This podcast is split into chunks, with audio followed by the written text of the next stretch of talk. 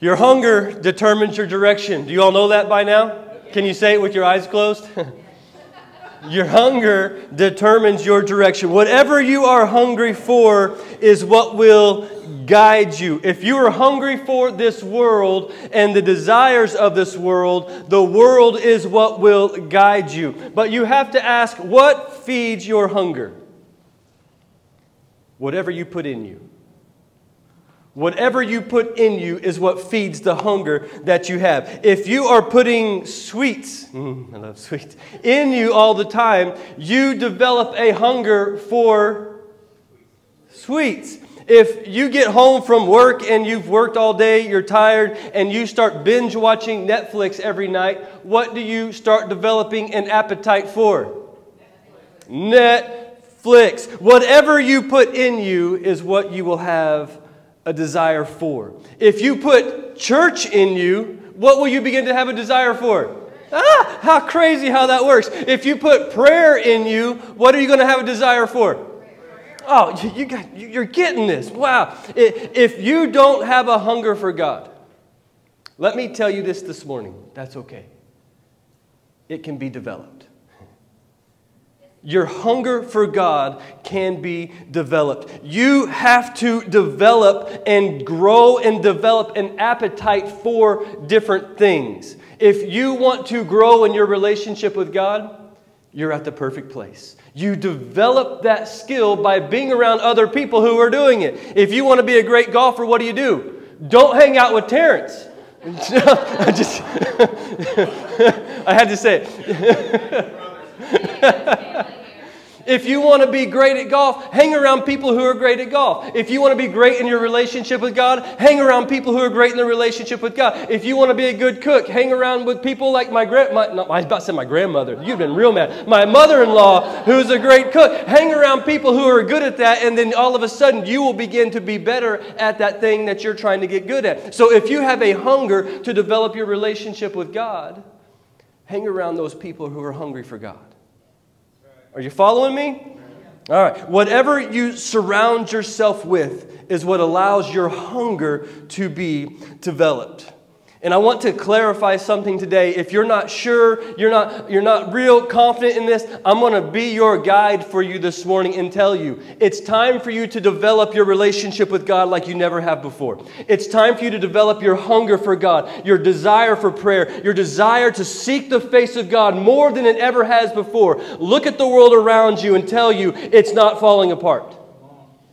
It is time now, like never before, you say, God, I'm going all in for you. I'm beginning to seek after you. I need to be the voice of truth amongst the group of the people that are in my life, and I've got to be in a place where I'm getting that from you. Your hunger will cause you to walk in personal holiness. Your hunger will cause you to draw near to God. Your hunger will cause you to want to walk in the anointing that God has upon your life. Your hunger will cause you to encounter God like you never have before. Today we conclude our hunger series, and I want to conclude it on this thought. Whatever you are hungry for will determine the level of involvement that you feed into that hunger. If you want to be a professional at something, you have to give time and resources to that. If you want to be a gardener and you want to be good at it, my wife got home from vacation and her another one of her plants died, and she's like, I don't know what happened. Total surprise. But if you want to get good at gardening, you're going to have to spend time learning about being a gardener. You're going to have to spend money buying a lot of plants and trees and mulch and, and whatever else you stick around plants to make them grow, fertilizers and things like that. And if you want to have a hunger for God, you've got to surround yourself with the things that cause that hunger to be nourished in your life. If you want a true, genuine hunger for God, you have to develop this skill that we call abiding in Christ. And that's where we're going to spend the, the remainder of our time together today, is learning how we abide in Christ. Once you have encountered God, Your hunger will cause you to want to know more of Him. And once you want to know more of Him, you'll have to learn how to abide in Him. John fifteen uses this analogy of, uh, in your notes, I am the vine, the true vine, and my Father is the vine dresser. Verse one, it says, I am the true vine, and my Father is the vine dresser. This starts the conversation of Jesus talking about how we go about bearing fruit. Verse two, you can look at it. I put it in bold. Um, Jesus starts off with bearing no fruit, and then he starts talking about bearing fruit. So obviously there is an option that we can either bear fruit or not bear fruit. And then in verse three, he talks about bearing uh, some fruit. And then in verse five, he talks about bearing much fruit. And then all the way at the bottom, verse sixteen, he talks about uh, um, a remaining fruit.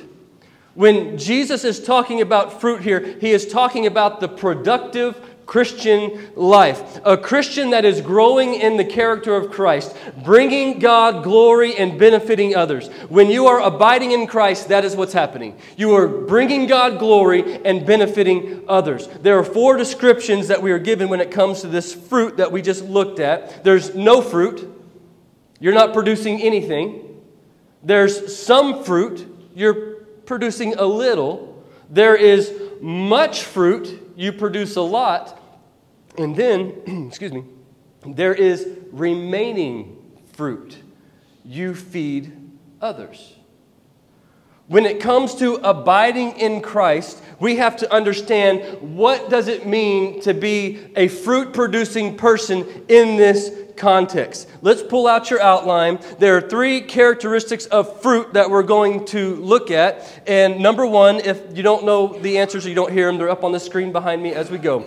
Fruit always bears the character of the tree of which it is a part of. You won't find apples on an orange tree. The character of the tree will determine the nature of the fruit. If you are not grafted into the vine, you yourself become the tree, and the tree that are, you are producing is the result that you live in.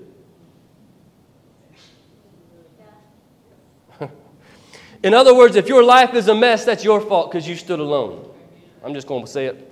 Whatever. But if you are grafted in the vine, the tree is Jesus, and you begin to bear the fruit of what you are grafted into. On the back page, second page, fruit is number two. Fruit is always visible.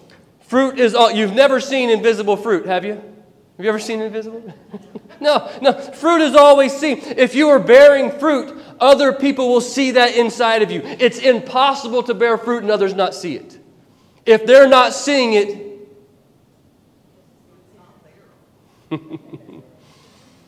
if people get around you and they can tell no difference between you and the person who is not a Christian, your fruit must be invisible, right? Oh, that's right, you can't have invisible fruit. So you're not producing any. Wow, four minutes into it and it's already quiet. we ain't, we're just getting started. Number three, fruit always exists for the benefit of someone else. Fruit does not eat itself. If fruit is eating itself, guess what it is? It's rotten. Only rotten fruit eats itself. You know you are bearing fruit when other people want what you have. When they have the type of relationship with God that you have, the type of marriage that you have, the type of kids that you have, the type of walk that you have. You know you're bearing a fruit when other people have or other people want what you have. If they don't want what you have, I'm not going to say it, but I mean, maybe, maybe there's no fruit that's visible. I guess I will say it. If you don't look like Jesus, they will not want what you have. I've heard many times, and even more recently, there doesn't seem to be a difference between the people who go to church and the people who don't. That's a problem. What, what, what they're saying is that I'm no better off with your Jesus than I am without your Jesus. What they're saying is the lifestyle that you show, that you lead, it's not doing you any good. So why would I want that? Maybe it's because we're seeing a lot of people who aren't bearing fruit. Maybe it's because we have a lot of Christians in church. Oh, hold on. Okay.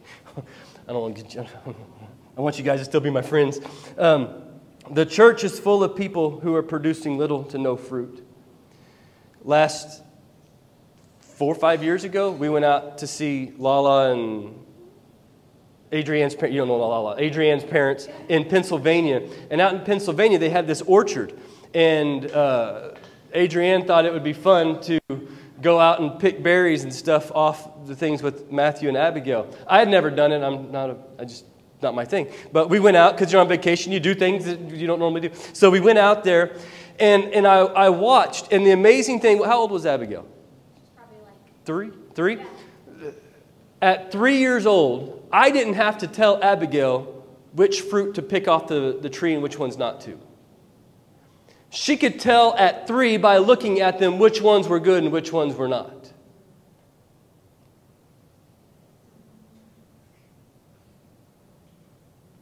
Are you getting me? If a three-year-old can decipher the difference between a good fruit and a not good fruit, why is it that the Christian life doesn't decipher that between adults, between us? I'm just getting started. I'm going to adjust some of this because the look at the, the green ink in your outline. The fruit of your life will take on the characteristics of what you're grafted into. That's powerful. I'm going to say it again because I don't think you heard me. The fruit of your life will take on the characteristics of what you are grafted into. Okay, thank you. In order for you to grow in your walk with God, in order for you to take on the characteristics of Jesus, you have to become a person who is abiding in Christ. In the first ten verses of, uh, or the first sixteen verses of John fifteen, ten different times John says that you are to abide in Christ. And what he is saying here is if you want a closer, more real experience with Jesus, the only way to get there is if you learn to abide in Christ. The Greek word, let's write it down, for the word abide is meno, M E N O. And it means to stay, hang out, write down, remain, or loiter. Jesus is saying, if you want to be like me, then you have to abide in me. And I think most people treat the church like a vending machine. I need something, so I'm going to go put my quarter in and push the button of what I need, get what I need, then I'm going to head on back out. When life throws you a curveball, you're going like, oh, now I'm going to go to church and start making things right. I think people are trying to date Jesus when he's asking for a ring on his finger. John chapter fifteen says, if you abide in me and I in you, a branch, a branch cannot bear fruit by itself unless it abides in the vine. Neither can you unless you abide in me. Jesus is talking to his disciples. They are already followers of Christ. And he's talking about how you get to know him. If you want to get to know Jesus, you have to abide in him. Are any of you tea drinkers? Tea drinkers? Yeah. I know Philip is. Okay. Emily? Yeah, yeah. All right, so what was it? Two years ago, I said, I'm going to learn how to drink tea. I've never had tea. I don't drink tea. Um, and I flippantly said it, and Philip back here, two days later, Amazon boxes show up at my house with a teapot, all sorts of tea bags, because he's a tea. I think he was wanting somebody to drink tea with. I don't know. And uh, he needed a little princess. No, I'm sorry. And, and um I got all this tea stuff, and I, I didn't know anything about it, so I started experimenting, found out I was allergic to tea, so I don't do that anymore. But outside of that, for the first three weeks, I was sick and couldn't understand why, and then we found out why I can't have tea. But the but when I was figuring out how to, to, to learn how to make tea, I'm for you tea drinkers, I'm sorry if I'm saying this wrong. This was my experience, so I may have done it wrong, because, again, I'm not a tea drinker, so but the illustration's going to be dynamite. Just, just get where I'm going with it, okay? The, the tea... To, to make the tea, there, there was two different methods that I found. Maybe there's twenty, I don't know. But two different methods that I found out how to make tea. The first one is the dipper method. That's what I call it. You know what the dipper method is? You get the tea bag and you wrap it around a spoon or your finger or something and you just go like this. You just do this. But you can't just do it a couple of times. You got to just keep on dipping and keep dipping. And then you get like, um, I'll use the word impatient. You get impatient like me, and this is gets really annoying. So I stuck my finger in the tea bag, and I push it down inside the water, and that gets us the, the flavor of the tea into the water. Okay? It takes a lot of effort to be able to do that. And the second method of making tea is, this is actually an official term, it's called brewing. You, you you brew the tea. You, see, everyone knows, I didn't know this. So there's the, the brewing of the tea. And in this method, you get hot water and you stick the tea bag inside the hot water, and it remains, it abides in the hot water. And the transformation that takes place only happens with little to no effort whenever you abide in the hot water. If you be dipping it, it takes a lot of work to get that tea out of there. You just don't get the flavor. You got to keep dipping and pushing and dipping and pushing. A lot of work takes place. You're not abiding. A lot of work takes place in the Christian life, doesn't it? But if you learn to abide, you learn to soak in the hot. Did, did you know heat causes molecules to go faster? Heat causes the tea bag to to to. to faster and, and the tea flavor to get in. But if you learn to abide in the hot water, the transformation takes place without you having to do the effort. I don't know if you're getting this. If you want the transformation of God to take place in your life, you've got to abide in Him. You become on fire for God. Let me put it that way. You become hot. You're like that hot water. You, you become on fire for God. And all of a sudden, the transformation in your life can take place because you've learned how to abide in His presence. Most people think they can just casually dip into church. Dip, dip, dip. I dipped into church. Okay, I'm good. I'm good. I'm good. I'm good. I dipped. I came, I came once this month. I'm, I dipped.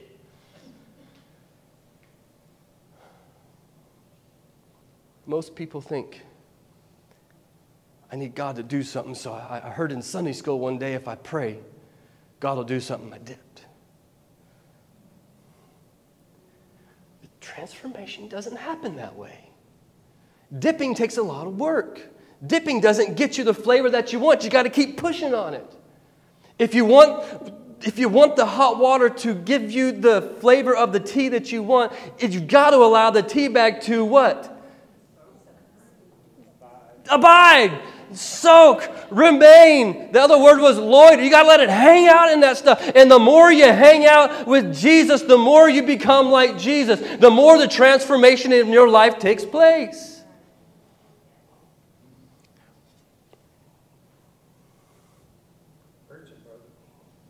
I ain't getting started yet because I forgot we got baptism, so I'm going to cut down. Let me give you one more illustration.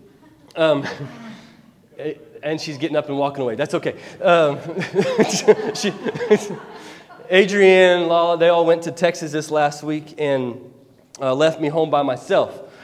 And what? This I got here. Oh. Oh, yeah, I didn't tell you. It's no big deal. We're good. Um, and I, I eat out most of the time anyway. I don't really eat at home a whole, whole lot. And um, I, I don't really ever make food. But on Tuesday morning, I woke up and I was like, I want some eggs. So I got up and I made me some eggs. I don't really do it very often, so I went and busted those suckers, put them in the pan, turned the pan on and scrambled them all up. And I sat there and looked at it, and eggs are brown. That's weird. Whatever. Okay. So I went and took the eggs, and after I thought they were done, and put them on my plate, and they were burned as a crisp. I forgot to put the butter on the pan because I didn't, I don't do it all the time. I didn't know I was supposed to do that. And because I didn't put the butter on there, all the eggs stuck to it. And when all the eggs stuck to it, they all got burned. And when they all got burned, they stuck to the pan. And so I looked at the pan, and I was like, I got to scrape the pan. So I put it in the sink, and I got the little scraper thing, and it wasn't doing anything. I gotta scrape, scrape this thing. And still, they were burned on there. And then, being the genius that I am, I just left the pan there, and then I went and put hot water and detergent in there.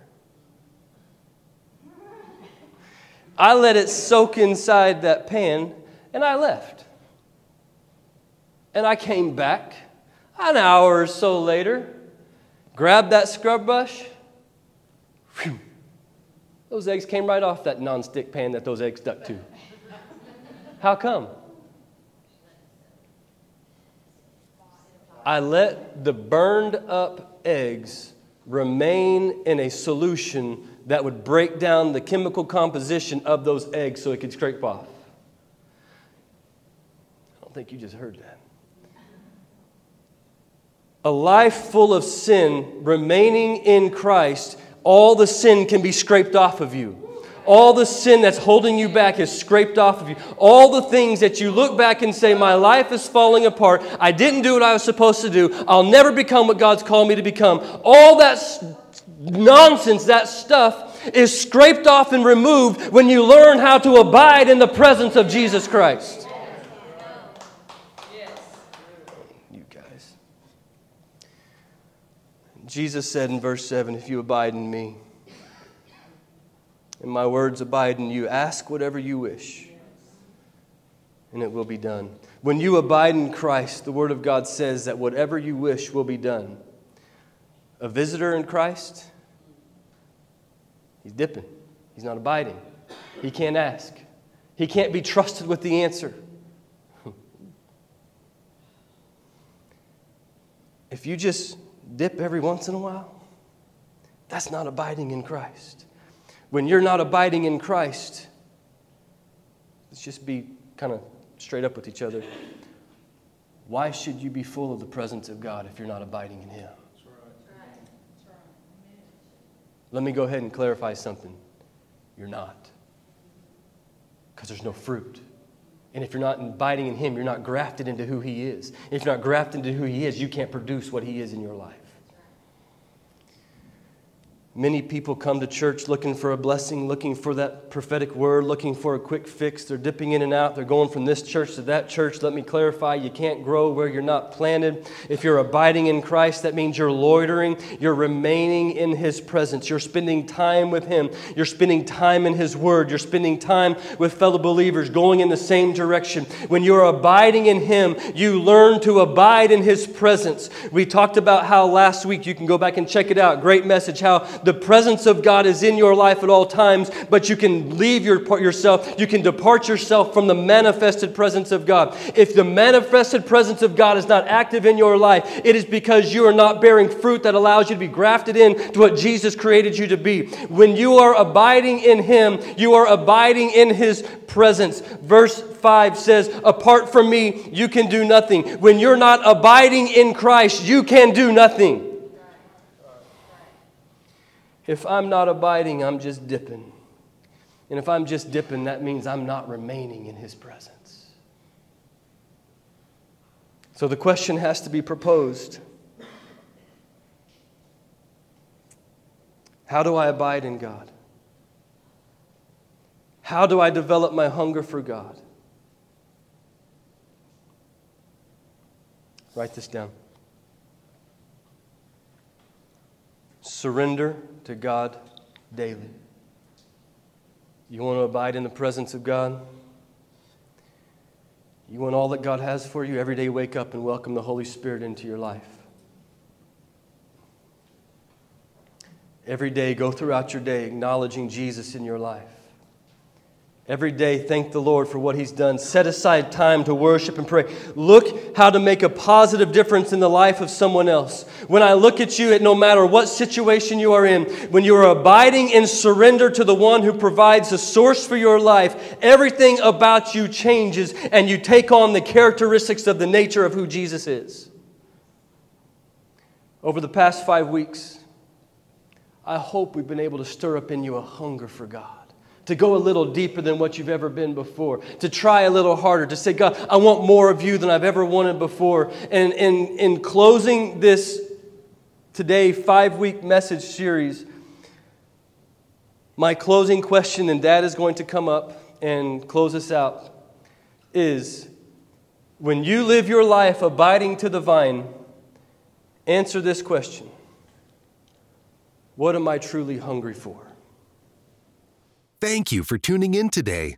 For more content like this, visit our website, w w w dot pathway church o k dot com, to see the variety of ways you can download this content and so much more. It's our pleasure that you would tune in, and we believe that if you take the content you just heard, write down the parts that spoke to you, and work on a plan to apply it, you will not be the same person a year from now.